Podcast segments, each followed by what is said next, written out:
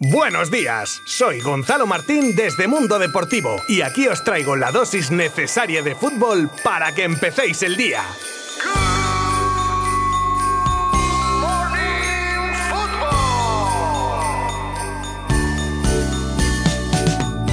Ahora sí, damos por terminada una nueva jornada de liga con la manita que le metía ayer el Villarreal al Levante, la victoria a domicilio del Athletic en Pamplona por 1 a 3, hat-trick de Sanzet mediante y los tres puntos importantísimos que se lleva el Sevilla de Lopetegui de Cádiz y que le dejan como máxima alternativa a día de hoy a pelear la liga al Real Madrid, porque la clasificación queda de la siguiente manera: Real Madrid líder con 46 puntos a 5 el Sevilla, segundo, tercero Betis con 33 y Atlético de Madrid cuarto con 32, quinto y a un puntito de Champions el Barcelona de Xavi que va remontando posiciones en la tabla, dejando sexto al Rayo con 30 puntos, al igual que la Real séptima. Le siguen Villarreal, Valencia, Athletic, Español, Celta, Granada, Osasuna, Mallorca, Getafe y Elche, que empata a 16 puntos con el Alavés, primer equipo en zona de descenso, solo por delante de Cádiz con 14 puntos y del Farolillo Rojo el Levante con 8 puntitos.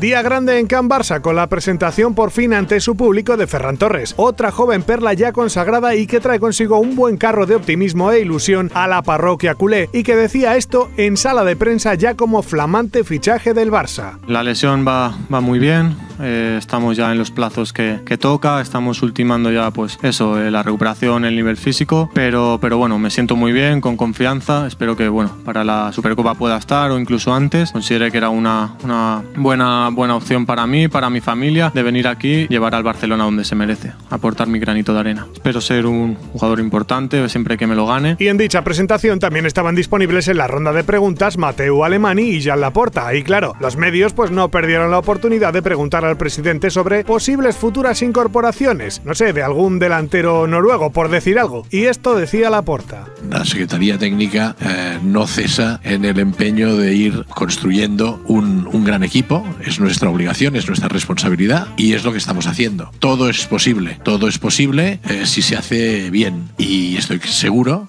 de que saldrá muy bien. Pero no quedaba ahí la cosa, ya que se le insistía en el fichaje de Haaland y muy diplomático Laporta contestaba así. No voy a hablar de jugadores en concreto que, que creo que estaríamos pues equivocándonos, ¿no? El hecho de nombrar jugadores incrementaríamos su valor. El Barça es una referencia del mercado, todos los jugadores importantes tienen al Barça como referencia y, y nosotros estamos trabajando para mejorar la plantilla en lo posible todos preparados porque estoy convencido de que vamos a ir mejorando el equipo, eh, la plantilla que tenemos para conseguir los éxitos que queremos. Por cierto que dentro de la alegría de la llegada del delantero valenciano no habían pasado ni 24 horas de su aterrizaje en el Barcelona y ya está en la lista de positivos por COVID a la que se suma también Pedri. Ambos se encuentran bien pero aislados en sus respectivos domicilios.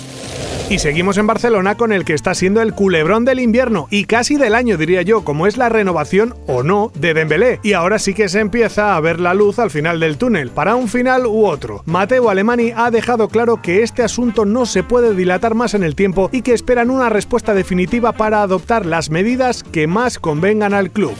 Pero bueno, pero bueno, pero bueno, ¿cómo le gusta el salseo a Javier Tebas? Tremendo zasca, el que le ha metido el presidente de la liga a Eduardo Inda, presidente de OK Diario, sobre unas declaraciones que decía este acerca de los ingresos de los equipos de fútbol por los derechos de televisión. Tebas escribía esto en sus redes sociales, literalmente. Oíd lo que decía Eduardo Inda el 9 de noviembre de 2021. Los clubes no van a cobrar en televisión más de 800 millones. Fallas más que una escopeta de feria. 990 millones pese a lo que escribas hoy en La Razón. Además de coaccionador, portacoz, eres un ignorante. Y termina con el hashtag exclusinda y un emoticono de partirse de risa.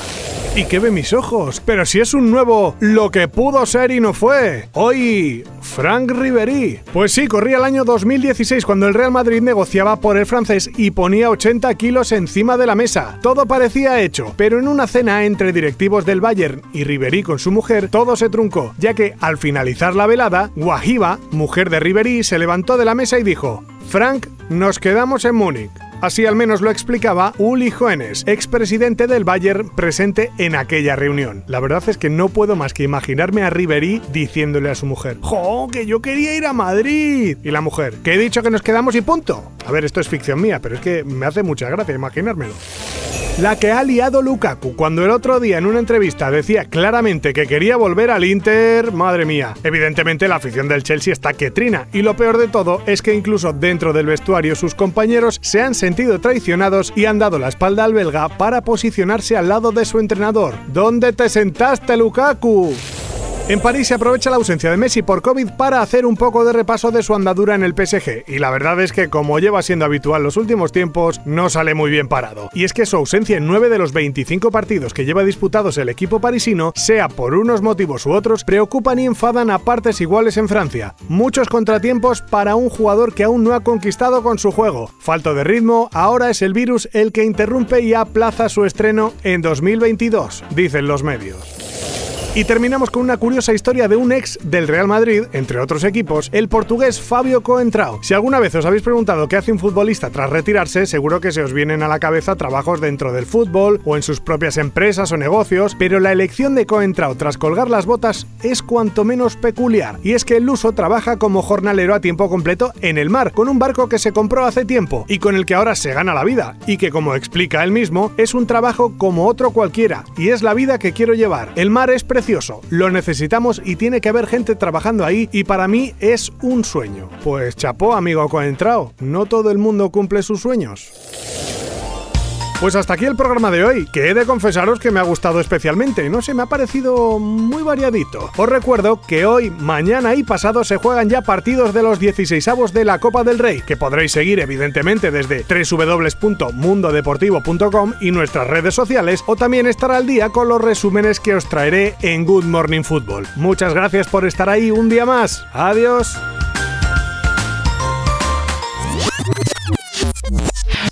Mundo Deportivo te ha ofrecido Good Morning Football, la dosis necesaria de fútbol para comenzar el día.